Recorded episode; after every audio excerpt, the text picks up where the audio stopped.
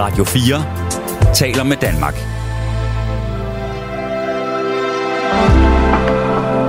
Velkommen til et sammendrag af Nettevagten. Det er sådan, øh, kære lyttere, øh, hvis I kan høre mig, så øh, har vi indtil kl. 22.15 haft strømafbrydelse her i Indre By i København. Så øh, i modsætning til tidligere, øh, ja faktisk alle de gange, jeg har haft vagter, så er vi ikke kun to til stede i lokale lige nu. Vi er faktisk tre, og det er en øh, meget, meget flink mand, som øh, løber rundt og prøver at få øh, sikret, at alle de ting, der skal have øh, strøm, får strøm. Der er en sms, du er igennem. Så er vi lettet. Hvor er det godt. Og Amanda, du er med mig her i studiet. Ja, det er Og der er også lige kommet en fra Ormen Akke Piv Pivsmand. Hej Mads, vi kan høre dig. Kys og kærlighed. Hvor er det godt. Ja. Lidt hektisk start, Amanda. det var faktisk øh, på tale der omkring kl. 21, at vi skulle udvandre herfra, så skulle vi gå ned i en hotellobby, og så skulle vi have noget øh, instrumenter med derned, og så skulle vi sende fra et eller andet hotel. Ja. Her på nattevagten, der skal vi være forberedt på det meste, og øh, det prøver vi så efter bedste evne at være. Ja. Men til nattens emne. 2. verdenskrig. Ja, det Både- sagde du. Både du og jeg, Amanda, vi er jo alt for unge til at have oplevet det. Mm. Men har du noget forhold til 2. verdenskrig? Øhm, ikke, altså sådan, ikke ud over, at man selvfølgelig har lært om det i skolen og sådan, men ikke, nej, ikke rigtig noget sådan personligt forhold. Jeg fortalte, at min mormor er nok den eneste, der jeg kender, der har været der, men hun var så lille, at hun heller ikke sådan helt selv kan huske mange historier derfra, så øh, Hvor, hvor gammel er din mormor? hun er øh, 93. Hold da op. Ja, hun er en gammel dame. Ja. Min farfar, han blev øh, 92. Ja. Og han var, han var faktisk øh, allerede en voksen mand under 2. verdenskrig. Han var fagforeningsboss i ja. Ja. Hirtshals, hvor jeg kommer fra. Ja, okay. Og så var der jo det særlige ved, ved Ejner, som han hedder, eller hed, at han havde en tysk kone. Ja, det snakkede vi jo lige om, fordi Ja. jeg er jo i gang med at læse Svend Brinkmanns bog, øh, vi, er lidt, vi er det liv, vi lever, er jeg rimelig sikker på. Øh, hvor at den, den fangede mig nemlig, fordi det var sådan, den handler om en, der hedder Lili, som er 92 år. Min mormor hedder så også Lili. Så jeg tror, det var det, der fangede mig først ved den, men så begyndte jeg at læse i den og fandt ud af, at den handler jo om, at hun var tyskerpige. Og det var et udtryk, jeg faktisk ikke helt havde stødt på før men blev meget sådan fascineret af, at sådan, det skete også. Og det var jo selvfølgelig også en ting, at man jo havde lyster dengang, og at der var noget med de der uniformer og de flotte mænd, der rendte rundt der, og så var der nogle kvinder, der ikke helt kunne lade være med at hoppe på det. Og øh, ja, det.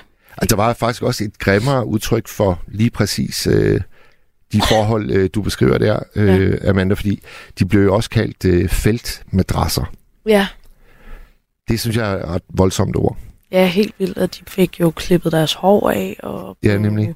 spyttet på og kastet ting efter dem, og altså mange, altså endnu værre ting. Øhm, det, det var virkelig voldsomt. Det, det havde jeg faktisk slet ikke vidst. Nej.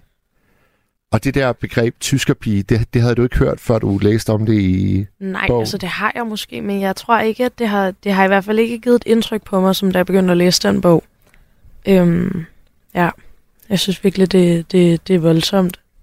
Udover alle de andre ting, der så er sket på samme tid, som at man bare heller ikke helt være, være den, man jo engang var. Eller de kvinder der. Min, øh, min farfar, han mødte øh, farmor før krigens udbrud. Mm. Øh, han var kal på en bondegård, hvor hun var stuepige. Øh, og så forelskede de sig, og så flyttede de til Hirtshals. Og der, da tyskerne de så kommer og besætter os, der, øh, der har hun jo ligesom været indfødt i byen mm. i Mhm. et stykke tid. Men det var jo en virkelig speciel situation, at så var der jo øh, tyske soldater, som fra dag af ligesom bare bestemte det hele. Mm. Og så der, da befrielsen den kommer, øh, tyskerne de overgiver sig. Og det her det er en af de historier, som min farfar han har fortalt alleroftest. Så kommer der to øh, tyske officerer banker på hjemme hos øh, farmor og farfar. Og det de vil, det er, at de vil spørge, om de må have lov til at smide deres uniform, inden de skal gå den lange vej ned gennem Jylland. For det mm. skulle de jo faktisk til fods. Ja.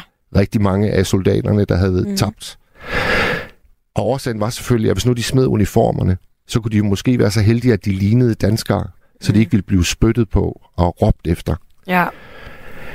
Så dem, der havde bestemt alting i fem forbandede år, lige pludselig så kom de og måtte tække om at få lov til at smide deres uniform, Ja.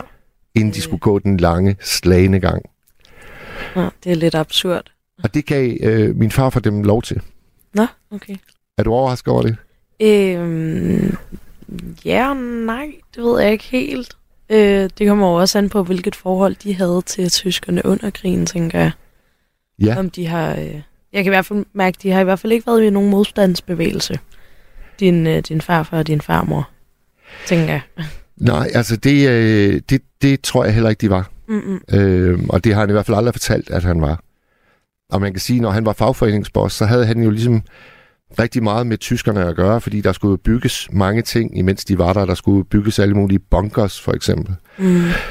Og farfar stod jo i den situation, at han skulle jo også sørge for, at alle arbejderne i byen, altså de lokale, det var jo vigtigt, at de fastholdt en løncheck, så de mm. kunne brødføde deres familier.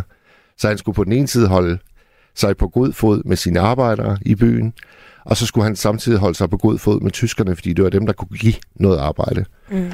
Og så var der så det tredje aspekt, at han var gift med en tysker. Ja. Så han havde altså hænderne fulde. Men var der nogen, der øh, så ned på, at din farmor var tysker? Ja, det, det, altså det har der jo helt sikkert været. Øh, og især der, da krigen så bryder ud. Mm. Jeg vil næsten ved på, at indtil den brød ud, der var der ikke en sjæl, der havde haft noget som helst negativt at sige om det. Men der sker jo noget, når en krig bryder ud, og der er en angribende part. Man ser det jo også med, med russiske skolelærere i øjeblikket. Altså, mm. de Mm. kan blive lagt for had. Øhm, så det, det er ligesom om, at historien den, den gentager sig, hvad det angår. Ja, og der er nogen, der har brug for at give nogen skylden, Ja, de måske kender, eller sådan, lige som præcis. de kan relatere til, at nu er der det her menneske, hun er tysker, nu skal hun have skylden for det, som nogle andre mennesker gør. Ja. Men jeg har faktisk altid haft stor respekt for min far for, og farmors beslutning om, at det skulle de have lov til. Mm. Altså at smide deres uniformer. Ja. Jeg synes, det er på en eller anden måde stor sind. Men det er også, øh, ja, det er nemlig også på en måde det der med, de synker ikke ned på deres niveau. Nej, lige præcis. Det kan jeg meget godt lide. Ja. At de, øh, de er lidt ovenpå ved at tage den beslutning også. Ja. Føler jeg. Det er en meget voksen og moden beslutning. Amanda, skal vi ikke lade det være ordene, og så øh, inviterer vi alle lyttere derude til at ringe ind med, med minder fra 2. verdenskrig, hvis der er nogen, der, der har øh, levet så længe. Fordi det er jo altså 78 år siden, at 2. verdenskrig sluttede. Øh, men det kan også være de fortællinger, der ligesom er gået i arv i familier. Ligesom den, øh, min far for han lod gå i arv, da han fortalte den til mig, da jeg var en teenager. Og den har altså virkelig, virkelig sat sig fast. Nu skulle vi gerne have den første indringer med os. Ja, god aften. God aften. Er det Gert? Ja, det er så. Velkommen, Gert. Jo, meget tak. Og hvad har fået dig til at ringe ind? Jamen, altså, jeg har fulgt meget med i 2. verdenskrig. Ja. Jeg har også øh, 12 bøger liggende, som venter på at blive læst om 2. verdenskrig. Hvor, hvor gammel er du, Gert? Har du, du har øh, måske selv gjort dig er erfaringer? 69 Jeg bliver 69 på lørdag. Okay, okay. Så du er født efter Jeg freds... er født efter krigen er. Ja. Og hvornår opstod din interesse for øh, 2. verdenskrig? Jeg blev godt den, da mine forældre fik en bog. Og jeg to bøger om fra Lademands leksikon. Eller Lademand. Og det læste jeg en hel del om øh, 2. verdenskrig. Ja. Og som sagt, så har jeg 12 bøger liggende, som jeg skal have læst. Og hvor har du øh, hentet dem henne? Jamen, den har jeg fundet i noget storskrald. Ja, okay. Ja, Øh, den, den, den sidste hedder Det tredje riges undergang. Ja. Og så er der en fra 1943, Helvede på Østfronten. Helvede på Østfronten. Ja. Og så er der krigens vildeste våben. Ingen vej tilbage. Og krigslykken vender. Ja. Og kejserigets kollaps. Kejserigets kollaps. Opgøret med fortiden. Og helt af sidste krampetrækninger. Altså, man bliver, er man, man bliver helt nysgerrig på at finde ud af, hvordan er de havnet i storskrald. ja, det forstår jeg heller ikke. Nej, det, det, det lyder jo som øh, gode, solide bøger. Jeg lever det. Så jeg mangler bare at få dem læst. Og hvor, hvor, hvor er de fundet henne? Er det i Jylland? Ja, det er i Aarhus. Oppe i Høj. Ja. Jeg bor på et plejehjem. Ja. Så det er lidt, der ryger tit nogle ting ud til slåskrald, jo. Ja, ja. Så der faldt dem. Gert, hvad, hvad tænker du om den øh, historie, jeg fortalte om min øh, farfar og farmor, altså hvor de lader tyskerne klæde om, inden de skal gå den slagende gang ned igennem Jylland? Og det synes jeg var helt i orden. Ja. Så Men det, havde, men det havde måske været lige så naturligt at være øh, dikteret af hævntørst, som man på ingen... jamen, det er rigtigt. For nu var rollerne jo endelig byttet om efter fem år. Ja, ja. Ja. Hvad, Ej, tror, det du, er stort- hvad, hvad tror du, du havde- vi- hvad havde du gjort, Gert, tror du? Nej, men jeg tror, jeg har gjort ligesom din, dine bedsteforældre. Ja. Fordi altså, det er jo en fornedrelse af den anden verden. Og Ja. for de tyskere, der skulle gå igennem Jylland. Ja, Det, det, jamen det er rigtigt. Altså der kom jo, der kom jo simpelthen en, øh, en hel karavane af Ja. fortabte soldater gående ned igennem Jylland. Og så kom der ja. jo Ja. også rigtig mange den anden vej.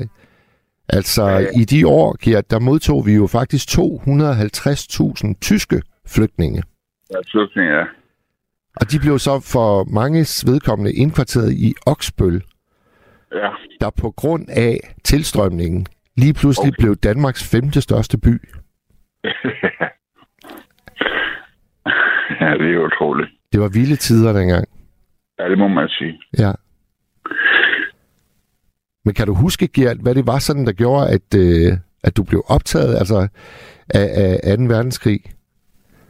Men det har altid interesseret mig. Ja. Også i skolen. skolen. Så historie, det var et af dine yndlingsfag, eller? Jeg er på et godt fag. Ja. Og samfundsfag.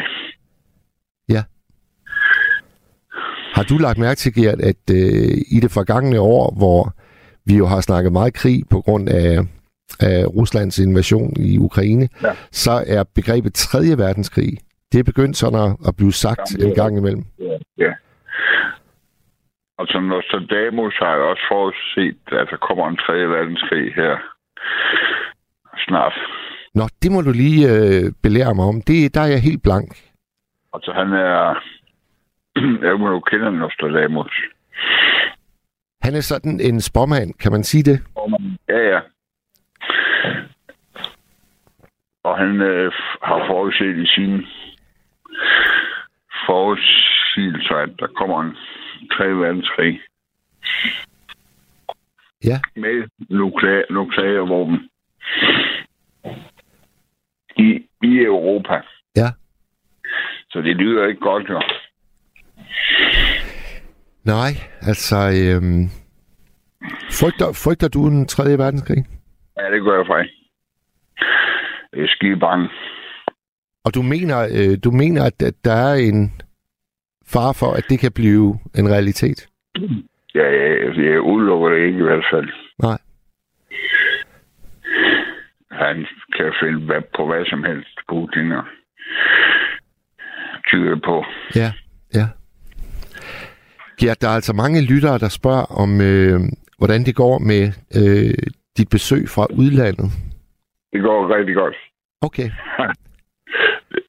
Du kan ikke sige, at det går fantastisk. Du lever historien. Jamen, jeg, jeg kender godt historien faktisk, øh, Gert. Altså, jeg lytter jo også til, til nattevagten, og jeg, jeg er faktisk selv nysgerrig, så hun er, hun er ikke rejst hjem endnu. Nej, nej. det er hun ikke. Så I, Og det sid, gør hun. I sidder måske sammen øh, lige nu? Nej, hun, vil du tale med hende Ja, det vil jeg da gerne. på, på engelsk? Ja, ja.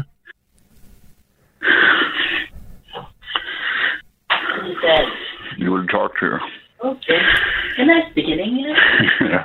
What will I, what will I tell him? Hello. Hello. Good Ha- evening. Good morning. Hello, good evening. How, how are you doing? I'm fine, thank you. And what about you? I'm, I'm, I'm, I'm happy talking to you. My name is Mass. What's your name? My name is Cynthia from the Philippines. Cynthia. Your English is very well.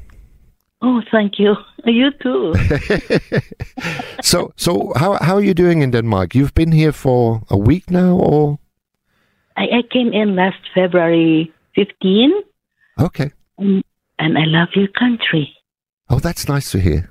Yeah, very nice country. But you must be um, feeling a bit cold, don't you? I mean, uh, the temperature. Yeah, the, yeah, the temperature is quite, um, meaning to say, uh, a little bit colder than my country. of course, of course. In the Philippines, I reckon it's probably 25 degrees now. 36. 36. Wow, that's a huge difference because it's minus 10 in Copenhagen right now. It's summertime in the Philippines now, up to May. Right. Summertime starts at March, ends up second week of May, but sometimes because of the uh, climate change, up to June or July, something like that. Okay. This is uh, uh, Cynthia. This is the very first time I've uh, uh, been speaking English in in this show. Oh, I'm sorry.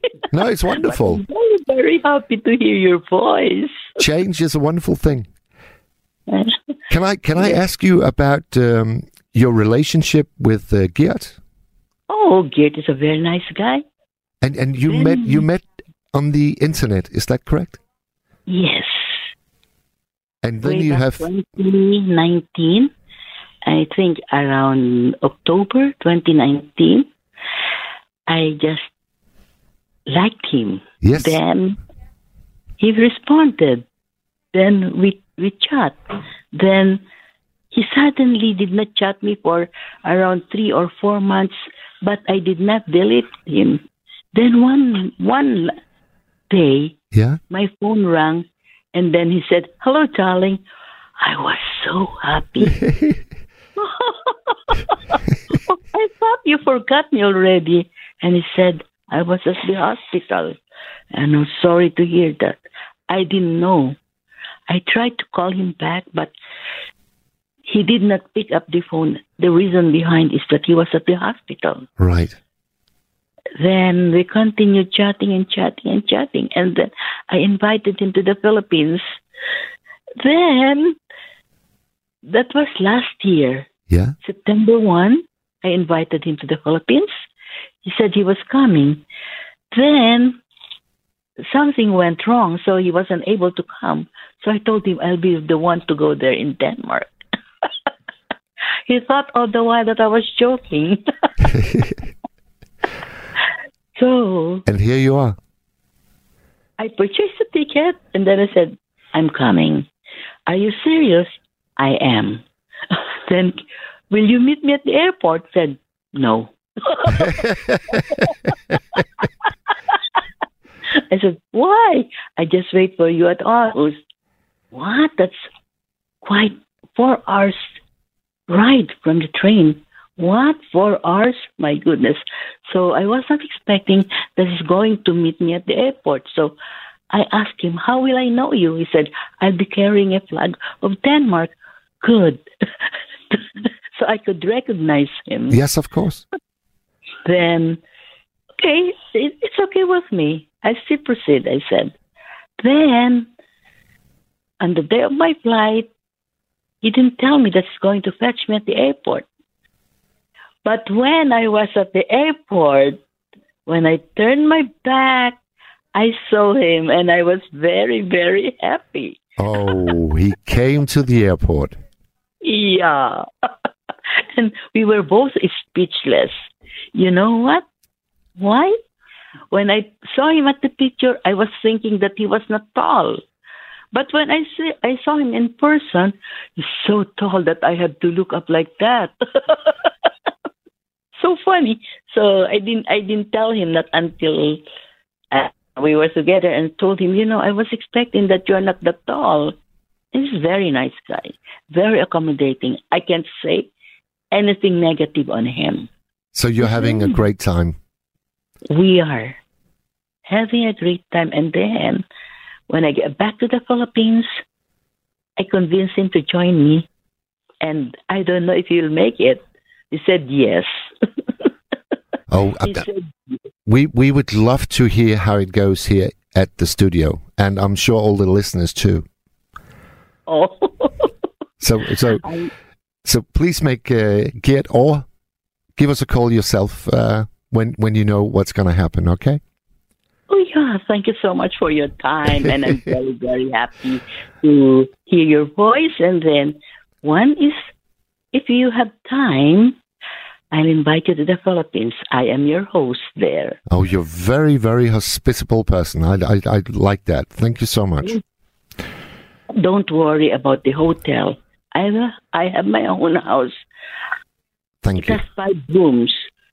Thank Four you. rooms are unoccupied, so you can choose which room you want. Don't worry about the heat. It's already conditioned. you will you will love it. Cynthia, Do you love beaches? Thank yes, indeed, and and Cynthia, please uh, give my uh, farewell to uh, to Gert, and uh, it was pleasure talking to you. I wish you all the best. Oh, thank you so much, and I'm very very happy to hear from you. And I hope I'll meet you in person. Thank you. Bye bye. Bye for now. Ja, altså så øh, er vi tilbage øh, i det danske sprog, og det var øh, det var en twist, og jeg vil sige, at øh, det var jo faktisk, øh, fordi der var en 7 øh, sms'er, der alle havde det til fælles, at de ville gerne høre, hvordan går det hjemme hos Gert.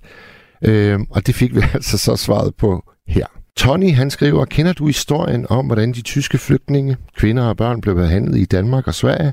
Slå det op, skræmmende, og nok derfor det er skrevet ud af den gængse historie. Ja, det kan du have ret i, Tony, men der er jo faktisk øh, sket noget, fordi sidste år, der åbnede det store museum i Oksbøl, og det er det, der bærer navnet Flugt. Og det er faktisk et dansk-tysk samarbejde, der fortæller om dengang, der kom 250.000 tyskere på flugt og blev indkvarteret i lille bitte Oksbøl, der altså så blev Danmarks femte største by, nærmest overnight. Så øh, det kan godt være, at vi ikke tog fat på behandlingen af de flygtninge dengang, men øh, vi gør det i dag, og det synes jeg er en god ting. Så skriver Campingheksen, hvor er det skønt at høre om Gert og hans skønne kærlighed. Det har han virkelig fortjent. Enig. Tak for den, Campingheks. Så skriver... Ja, vi tager lige den her, og så skal jeg nok øh, stille om til den næste indringer. Vi tager en fra Morat han skriver, eller hun skriver, Hey Mads, jeg er ny lytter og fan her. Jeg elsker virkelig det talerør, I giver alle natteravne i Danmark, og jeg elsker også, at det er en åben mikrofonstil, hvor emnet ikke er mejslet i sten.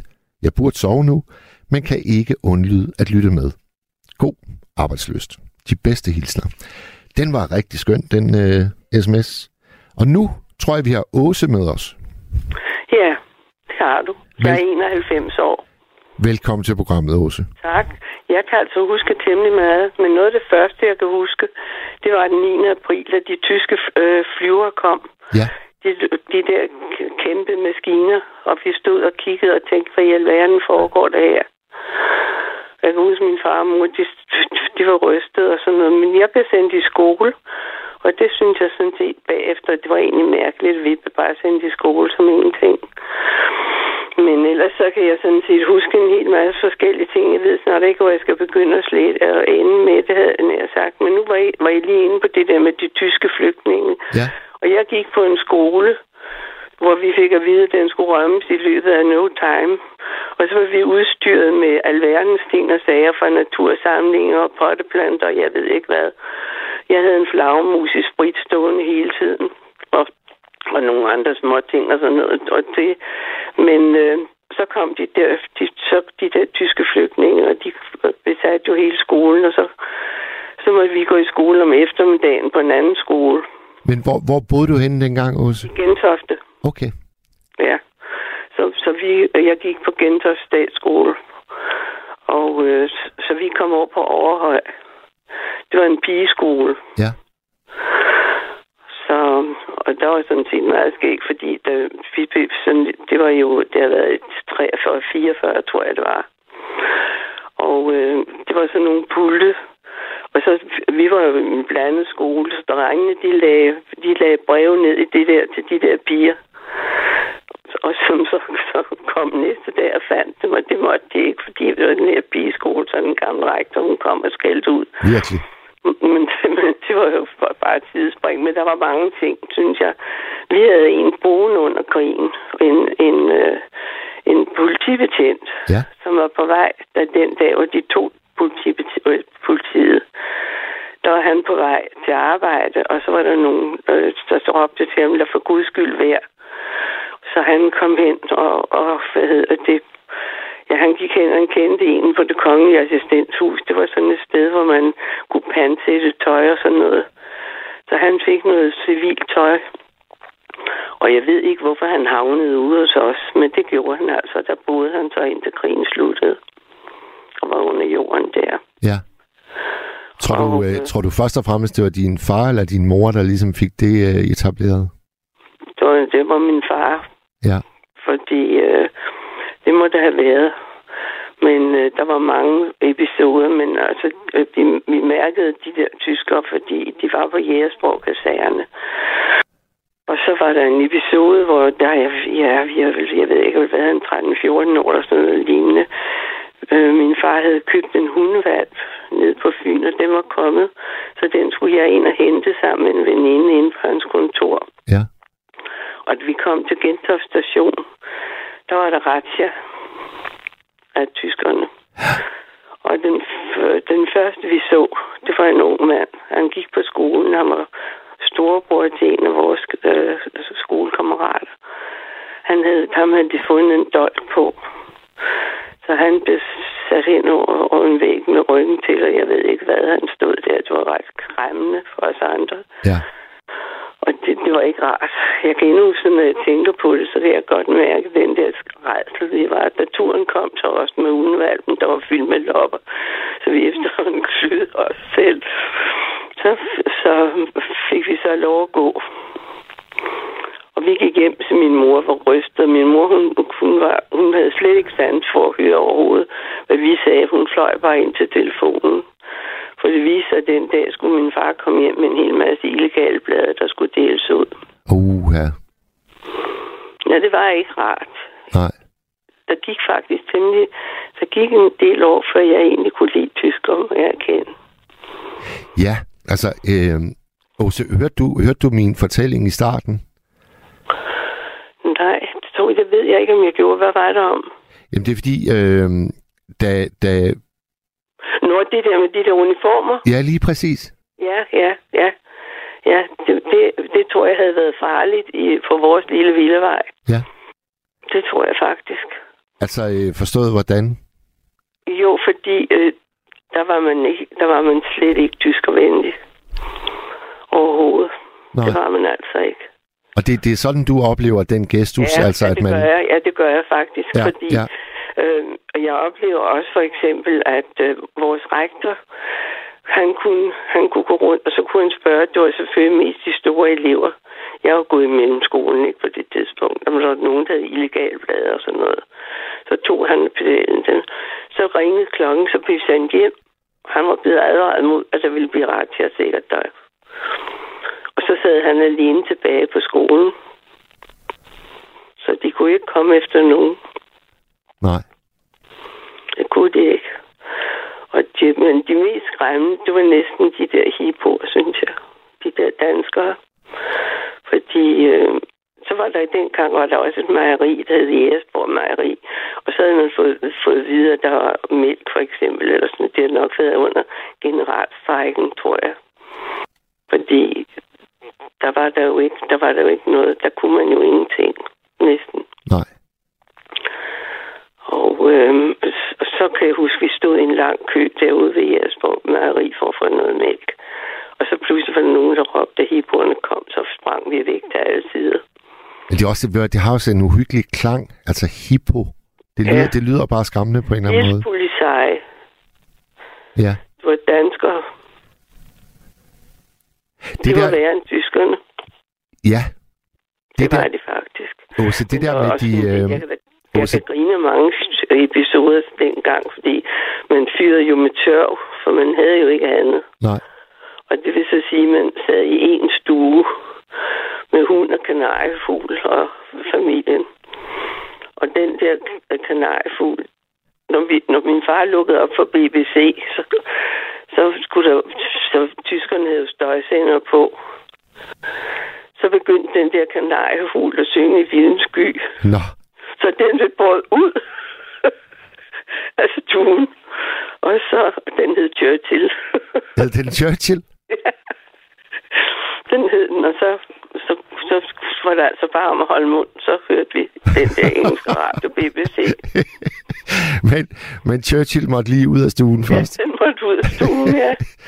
Så havde vi sådan et lille brændekomfur ude i bryggersædet, hvor vi, eller sådan en lille bit komfur, fordi gas og sådan noget, det var jo rationeret. Og man, man kom jo heller ikke, man kom jo kun i bad i en zinkbalje, Ja. fordi der var ikke noget varmt vand. Det kan man jo ikke, kunne man jo ikke fyre til. Så vores badekar, der lå æg i lagt ned i vandglas. Fordi vi havde familie på landet, så vi kunne få sådan nogle æg og sådan noget. Ah, Så de skulle kunne holde sig der. Og de der vandglas, det var sådan noget hvidt gelé modbydelig slim.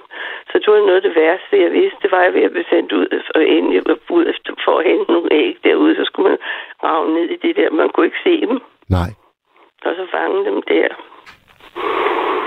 Men øh, ja, der var, der var bange. Så var der en aften, der sen en aften, hvor pludselig vi kunne høre, at der kom, de kom, de. Og vi troede jo hos os, de ville komme og lave ratcha, men det var en spejderhytte bagved. Og der tog de så en ung mand med. Og øh, han kom i koncentrationslejr. Ja. Og ham så jeg så, det var den første, jeg så, der kom hjem på koncentrationslejr. Med de hvide busser der. Ja, nej, han kom cyklen op i Gentofte. Det var der, det har været lige efter befrielsen, ikke? Så kommer han lige pludselig cyklerne. Det må have Så været fuldstændig... cyklen. Ja, ja, ja, det gjorde han. Og det var meget sjovt, fordi min mand fik lidt at gøre med ham i forretningsmødet i, og, og øh, træffe ham senere. Men hvordan i alverden var han kommet hjem så, Åse? Jamen, han var jo kommet, han var jo blevet befriet. Jeg også, at han ville komme med de hvide busser. Det ved jeg ikke. Nej. For jeg snakkede aldrig med ham. Og øh, han snakkede jo, min mand talte aldrig med ham om det, fordi han vidste jo, han kendte jo ikke mig dengang. Nej. Men jeg vidste med navnet. Det vidste jeg. Og det var, jeg kan da godt sige, hvad han hed, for han hed Henrik Moldov. Aha. Ja, Åse, du fortalte, øh, at din far skulle komme hjem med illegale blade. Altså Ja. var din far sådan en del af, af ja han, var, modstandsbevægelsen? han, var, han var med. Det var der mange. Det var der mange, der var. Ja, det var han. Ja. Det var han. Og, Men, øh, og hvordan mærkede du det dengang? Eller er det først noget, du fandt ud af, da krigen var nej, overstået? nej, jeg, jeg måtte jo ikke have, jeg måtte ikke have nogen med hjem, når der var nogen, der boede der, som ikke skulle være der. Og jeg måtte jo ikke tale om sådan noget. Man talte jo ikke sådan. Altså, man vidste jo helt præcis, hvem man kunne tale med. Og hvem man kunne sådan. Det, man, det blev man ikke involveret i. Men man, man havde det på fornemmelsen jo. Men det havde man bestemt. Men der var mange, der var mange ting, som man kan bagefter tænke på. Jeg kan huske, det var en, jeg ved, ikke, Royal Air Force, de havde jo et bestemt mærke, der var rød, hvid og blå, sådan en, sti, en cirkel, ikke? Jo. Den hæklede man så, og så gik man med som sådan en kalot. Nå, okay, som sådan et, et, et symbol øh, på, at ja, man... ja, ja, ja. Og det, var der ikke nogen, der kunne sige noget til, vi gik med sådan en hue. Nej. Det gjorde vi. Og der var, der var, der var også der var mange ting. Altså sådan noget som under generalstrækken, der kan jeg huske, der kom min faste og onkel. De havde en lille dreng, en baby. De kom ud og var, og var hos os, fordi der var mere ro i Gentofte, end der var inde i byen. Og så satte man de, så satte man de der sutteflasker i vand i vinduet, for at de kunne blive lidt varme, så man kunne spare på gassen, når, han skulle have, han, når de skulle varmes til den her baby. Ja, Det gjorde man. ja. Men øh, jeg ved ikke, der, der, var, der, var mange, der var mange ting, men det var ikke, det var ikke rart. Det var det bestemt ikke. Havde du, havde du på, på noget tidspunkt kontakt til en tysk soldat? Altså bare sådan... Nej. Nej, Nej. Man satte sig heller ikke ved siden af dem i toget, hvis man overhovedet kunne undgå det. Og der var mange af dem, de var jo søde nok, men det var de der, de andre der, de, de starter på, og de der, de var ikke, de var anderledes jo ikke. Nej. Men øh, nej, aldrig nogensinde. Man undgik dem. Talte du tysk? Kunne du noget tysk? Nej, jeg måtte godt være fri for at læse på det. Nå, Det var det eneste, jeg måtte være fri for at læse på. Nå for sådan. Altså, anden mellem. altså er, din, er din mor og far? Ja, vi, det måtte vi godt. Vi måtte godt sådan, vi, ja, vi, vi, vi, de fleste af vi, vi var da nødt til at læse noget på det, men det gjorde ikke noget, vi ikke fik gode karakterer i det fag. Ej, det er altså et, et virkelig stærkt signal om, hvor Ja. meget modstand der var. Ja, Ja. ja. jamen det var, det var jo ikke, det var jo ikke alle sammen, der var det, men jeg havde, en farbror, der var dyrlæge i Vest, øh, Hov. Der tror jeg, vi tabte Åse. Amanda? Vi skal lige øh, have ringet Åse op igen. Og i, øh, imens vi øh, får Åse tilbage, så kan jeg lige tage en sms, tænker jeg. Pia, hun skriver, Hej Mads, jeg håber, at hele mit hjerte aldrig er 3. verdenskrig bliver aktuel. Det ville dog være helt forfærdeligt. God nat. Så skriver Palle Pixpax, Nostradamus forudsagde også 2. verdenskrig, kaldte vist Hitler for histor. Spørgsmålstegn. Og det, den, den fortælling kender jeg altså ikke, Palle Pix Pax. Og så er der en fra Emilia. Hej Mads, fedt emne. Jeg håber, at nogle af de skønne ældre ringer ind. De beriger mig altid. Men det er jo nu også sjovt med en afstikker i ny og næ. Tak for den, øh, Emilia. Og har vi, øh, har vi Åse med os igen? Lige om et par sekunder måske. Jeg tror, Amanda har genetableret kontakten. Er du Ja. der, er du der ja, Åse? ja, jeg er her nu. Jeg ved ikke, hvad der skete. Ja, det, jeg tror simpelthen bare, at vi havde en afbrydelse af en slags. Ja, det har I vist en gang imellem. Det er sådan en eller anden, Ja, en eller anden øh, ting, der sker. Ja. Men jeg ved ikke, om der, jeg ved ikke, der, der er mange. Jeg kan også huske befrielsen. Ja. Det kan jeg altså også huske, da englænderne kom. Og jeg kan også huske, da den franske skole blev bombet, fordi da de der engelske flyvemaskiner fløj hjem, der fløj de he- helt lavt hen over øh, Gentofte, øh, Gentofte Sø og Gentofte, altså øh, statsskole. Og vi, vi var ikke kommet i beskyttelsesrum. Jeg kan huske, nu vi stod og tog hovedet og hænderne op om hovedet, for de kom, de kom øh, flyvende der. ja. Og, øh, og så kan jeg huske, det var noget af det, som jeg egentlig husker allerbedst næsten. På den skole, hvor jeg gik, der var mange, der var jøder. Også vores gymnastiklærerinde var jøder. Der boede mange jøder, fordi der var mange, der var... Der var der, der, det var der faktisk. Og pludselig så forsvandt de jo, fordi de var flygtet til Sverige. Ja. Så, øh, så da de kom hjem, så var vi andre jo gule og grønne misundelse, fordi de havde jo nye cykler, og de havde jo de havde fint tøj, og de havde, havde nissehuer, jeg ved ikke hvad, de ikke havde, som vi andre jo ikke havde. Jeg synes, det var interessant, det du sagde, Åse, for, for nogle minutter siden, hvor du siger, at, at der gik nogle år, før du faktisk kunne ligesom kigge på tyskere med andre øjne ja, end dem. Ja, ja, ja, det er faktisk rigtigt. Og hvad, er det. hvad er det så, der gør, at der sker en ændring, når tiden er gået? Altså, hvad, hvad er det for nogle mekanismer, der træder i kraft der? Man bliver vel klogere Ja, på en måde, og på en anden måde kan man, det, man kan jo ikke sige, at had, det er jo ikke nogen god, det er jo ikke nogen god øh, følelse. En blanding af frygt og had, ikke? ja. det, det, det er ikke rart. Og det var jo... Øh, jeg, jeg ved ikke, hvad jeg skal sige, men det var...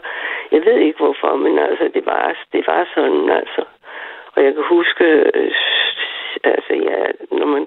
Altså, de første, første år, da man begyndte at rejse, altså, når man kom derned til, til Tyskland, og øh, de der kasketter, de, de havde sådan nogle kasketter, som mindede om, om dem, de også havde under krigen. Ja. Man, man, det, der, gik, der gik faktisk øh, nogle år, før man, man kunne acceptere det. Altså, vi er i hvert fald...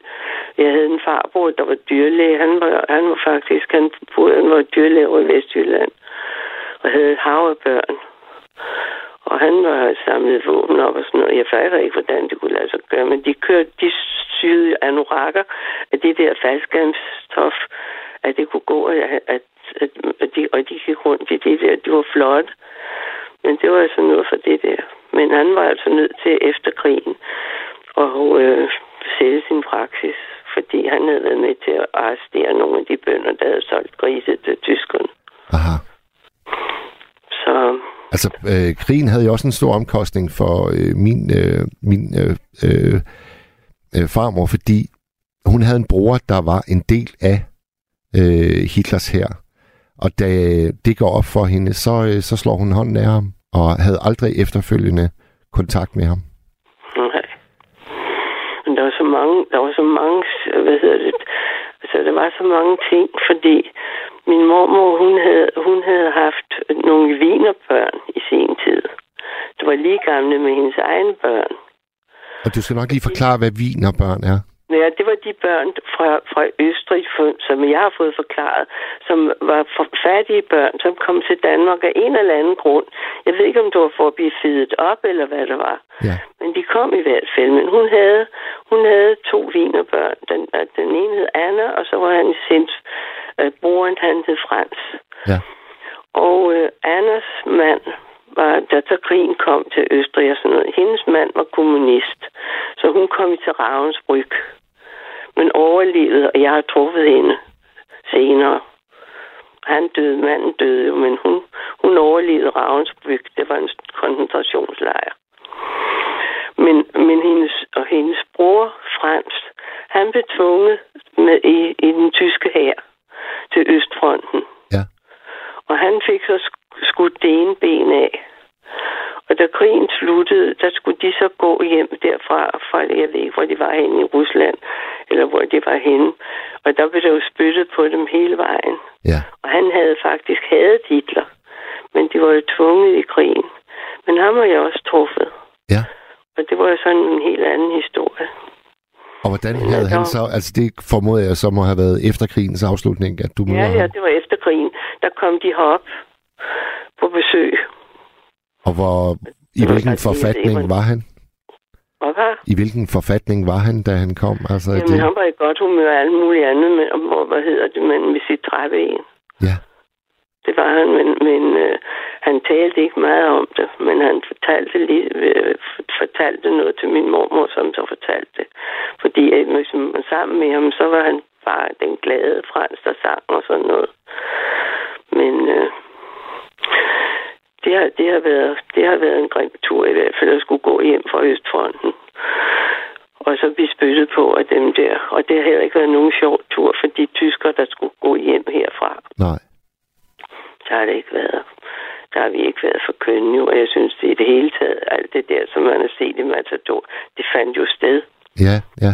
Det gjorde det. Altså det med har jeg afklipningen af, af hår Ja, det har og... jeg heldigvis ikke, ikke hverken set, eller, man, jeg har ikke, heller ikke set nogen af de der lastbiler, hvor, der, hvor, hvor de samlede dem sammen på. Det har jeg altså ikke. Nej, Og heldigvis for det. ja. Så, men øh, I, øh, I efterkrigstiden var, var, var det noget, I snakkede om, altså i familien? Altså jeg tænker, det er jo helt tydeligt, at det har betydet meget for din mor og far. Var det så noget, man snakkede om efterfølgende? Mm, Jamen, nu skete der det, at øh, min far, han kom, han kom altså, han, han, var, øh, han var faktisk ved statsbanerne, det vil sige, han, han skulle, han blev fløjet til England, for os, og fordi øh, de skulle se, om de kunne bruge ham. Det var en, noget, der hed ESITO. Det var en, en, øh, en europæisk organisation, der skulle genoprette øh, øh, jernbaneforbindelserne i Danmark. Ja. Nej, i, i hele Europa. Og det, det, blev han, det blev han så, øh, skulle han så være led af for, dansk, for danskerne. Så derfor rejste, rejste han meget hvor man normalt ikke kunne rejse. Og, og, og havde jo også med tyskerne at gøre, med, en, og med englænderne, og med, med hele, med grækere og alt muligt andet. Så, så der kom så nogen på så også en gang imellem. Det, det var jo, så kunne man jo se, at de var, de var øh, okay. Ikke? Den menige tysker var jo okay. Nå, okay, altså så, så der, ja. og det er med til at blødgøre det, det, det had? Det op, altså for, fordi så kunne man jo se, at man behøvede ikke at være bange for dem, ikke? Nej, selvfølgelig. Det, det, sådan var det jo mange gange, men der blev en meget sjov historie, for min far han fortalte. Han stod nede på München Banegård sammen med to englænder. Og så sagde den ene englænder til den anden, Charles, we, we can't afford to win the next war. Fordi der var det, banegården var bygget helt op. Og i, i, hvad hedder det, England havde de ruiner næsten alle vejen. Ja. Fordi, og den, den bemærkning med, at det we can't afford to win the next war. ja, galgen humor. Det er engelsk humor, ikke? Ja, lige præcis. Ja, det er det, men der var, der var, der var mange ting, men der var mange. Der var sådan et, det var også det der med, det var mørkt, det var mørkelagt, og man, man øh, måtte ikke gå ud øh, efter, hvis der var spærretid. Og så skulle man have sådan et hvidt armbind på, når det var øh, nogle gange, når man færdes, fordi så kunne man, så kunne man se, at det var mørkt. Og hvis man så havde glemt det der armbind, så, skulle man, så tog, tog man en herre lomterklæderband rundt om i stedet for. Ja. Så, men øh, det var ikke sådan. Men nu tror jeg ikke, du skal høre mere på mig. Der må være nogen, der gerne vil igen og snakke. Ja, men også det har været helt øh, vidunderligt faktisk at høre dig fortælle. Det var lige præcis sådan en, øh, en, en stribe af fortællinger, jeg håbede natten den ville komme til at byde på. Ja, men jeg tænkte, jeg tænkte, nej, nu må du ringe, fordi det, jeg synes alligevel, der er ikke så mange tilbage, der kan huske noget. Det er jo det. Det er jo det. Ja, og det er... Ose, Ose, jeg skal, inden, inden, inden jeg slipper dig, så vil jeg altså godt lige høre, hvad, hvad, har du bedrevet i, i dit liv? Altså, altså hvad, hvad blev din øh, profession, for eksempel? Ja, jeg har været på apotek. Jeg har været farmaceut. Okay. Men jeg, jeg gik jo hjem og passede mine børn indtil, indtil de faktisk var 12 og, 12 og 9 år, tror jeg. Ja. Men så døde min far, og så, så ville min mor godt komme op, sådan, så hun var der nogle gange, når de kom fra skole. Så Og det engelsk, du lige øh, gav et, øh, et eksempel på, altså det, det, det lød jo helt perfekt. Har du boet i England, eller? Nej, det har jeg ikke, men jeg har været... Jeg havde en, en engelsk veninde, jeg har været derovre i seks uger, og, og, øh, og hun var her også. Okay. Og så, men øh, nej, nej, jeg, jeg har været matematisk, så, men jeg har da haft engelsk og sådan noget, men ikke tysk, det har jeg aldrig været god til, men jeg kan fortælle dig, for det er lidt, det er lidt åndssvagt for. Jeg kan fortælle dig, min mand og jeg, vi var, var en lille tur til Tyskland, og det var da børn var små, og øh, han havde altså også han havde været med til at samle våben. Men der kendte jeg ham jo ikke, for han var 10 år ældre end mig. Men det havde han været under krigen, ikke? Ja. Men, øh, og så så vi nede i en eller anden tysk øh, forretning, og de må jo troet, vi var fuldstændig vanvittige. Vi ville have nogle blommer. Og så, så, sagde, så sagde jeg jo på fordi min mand han kunne holde kæft for at sige det rent ud. Så sagde jeg, ein fund blumen, og manden gluede på mig som vanvittig. Så fandt vi ud af, at det hed jo flagmen, ikke? Og det resulterede altså i, at da vi kom hjem, så begyndte jeg at gå til tysk. For det var det alligevel helt vanvittigt. det der, jeg skulle have et fund blomst.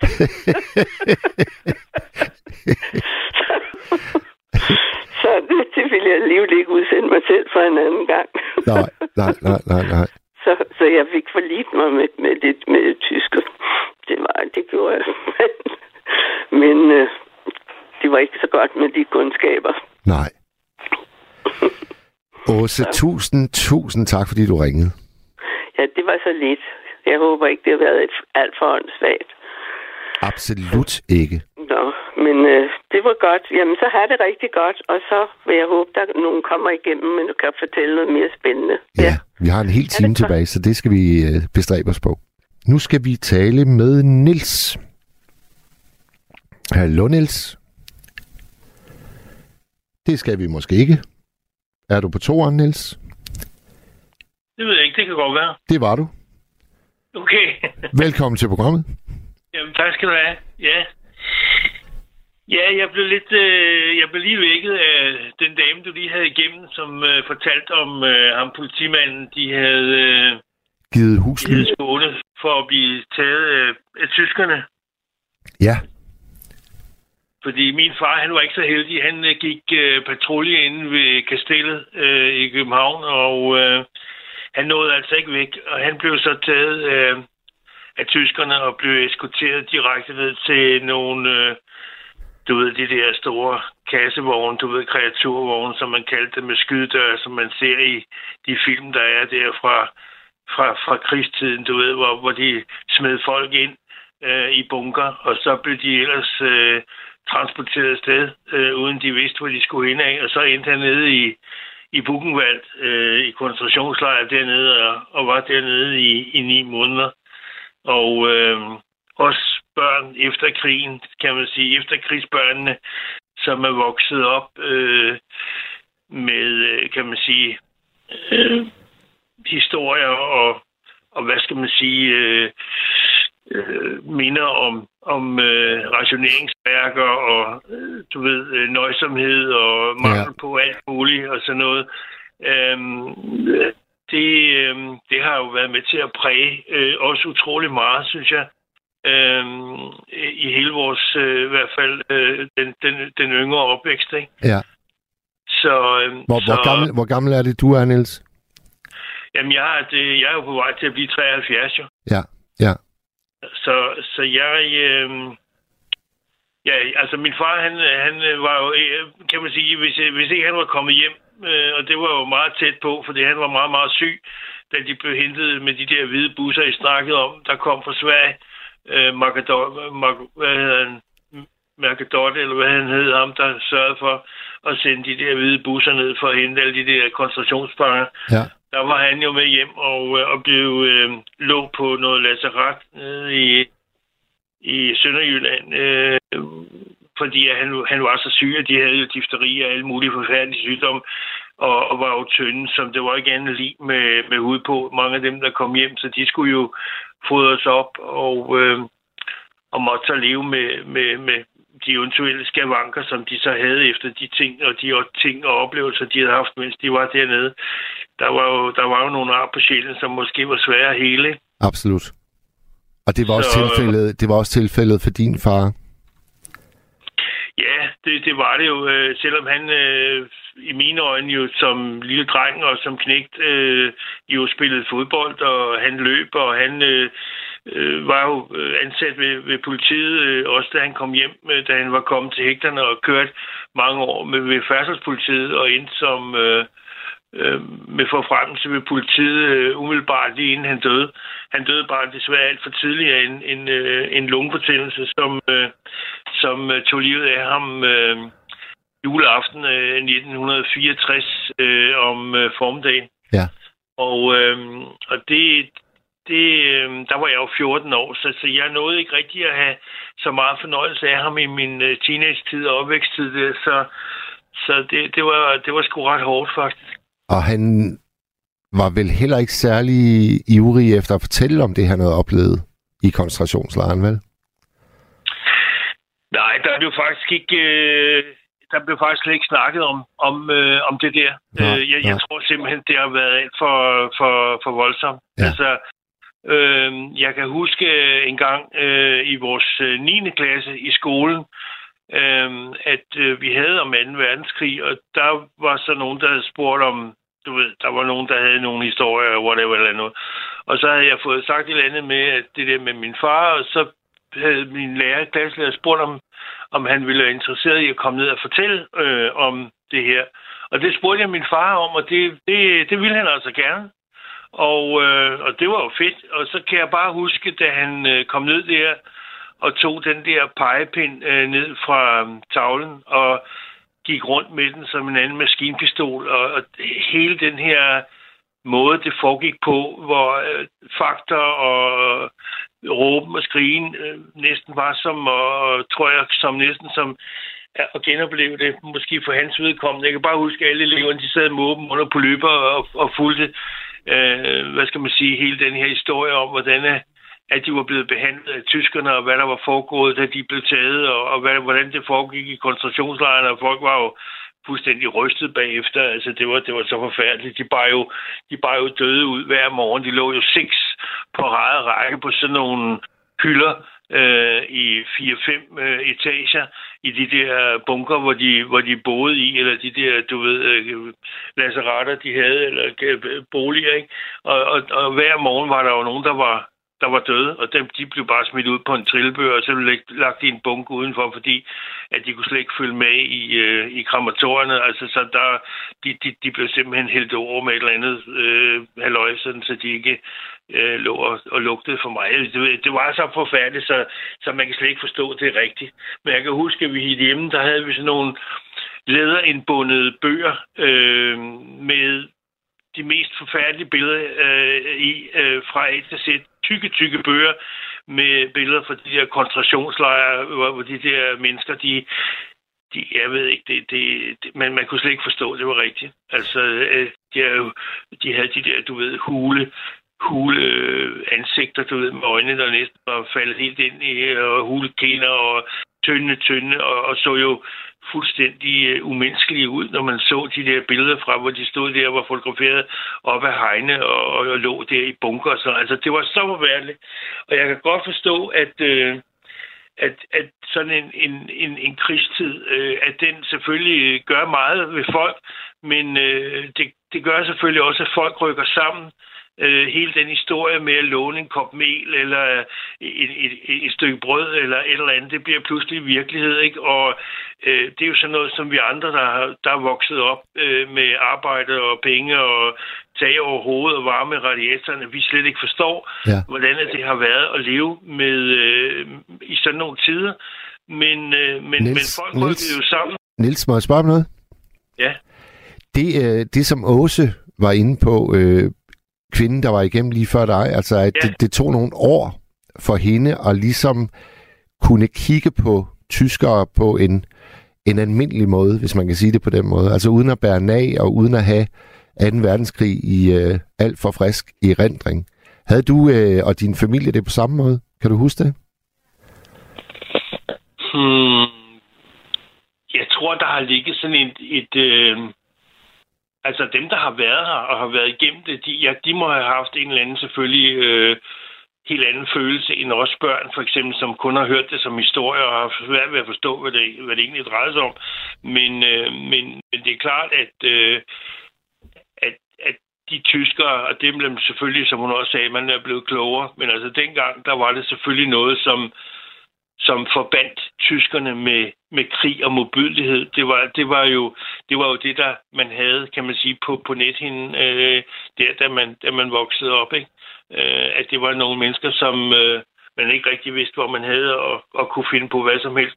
Altså, det var onde mennesker, ikke? Ja. Så, så, så, så der går selvfølgelig noget tid, inden man finder ud af, at, at øh, de måske også på mange måder fuldstændig ligesom os andre. Men øh, hvis man påvirker folk nok i nogle bestemte retninger, så kan de blive forfærdelige, ikke? Ja, det, altså, det er jo det, jeg synes, der er et interessant øh, ståsted i hvert fald, at fordi mange vil jo øh, per automatik afvise, at man nogensinde selv kunne komme til at gå i det ondes tjeneste. Men der er jo mm. desværre mange øh, studier, der viser, at øh, det, det kan vi altså mere eller mindre alle. Ja, det, det, det tror jeg. Jeg tror, der er mange, der bare der bare rykker med, ikke? For, ja. for ikke at falde ud, eller for ikke at blive for synlige, øh, eller for ikke at komme i bad standing, som det hedder i dag, ikke? Altså, at, øh, at, at, at så bliver man pludselig øh, et target, ikke? Altså bliver man pludselig en, en, en, en, et, et mål for, for, for flokken, hvis ikke man øh, går i takt, ikke? Ja.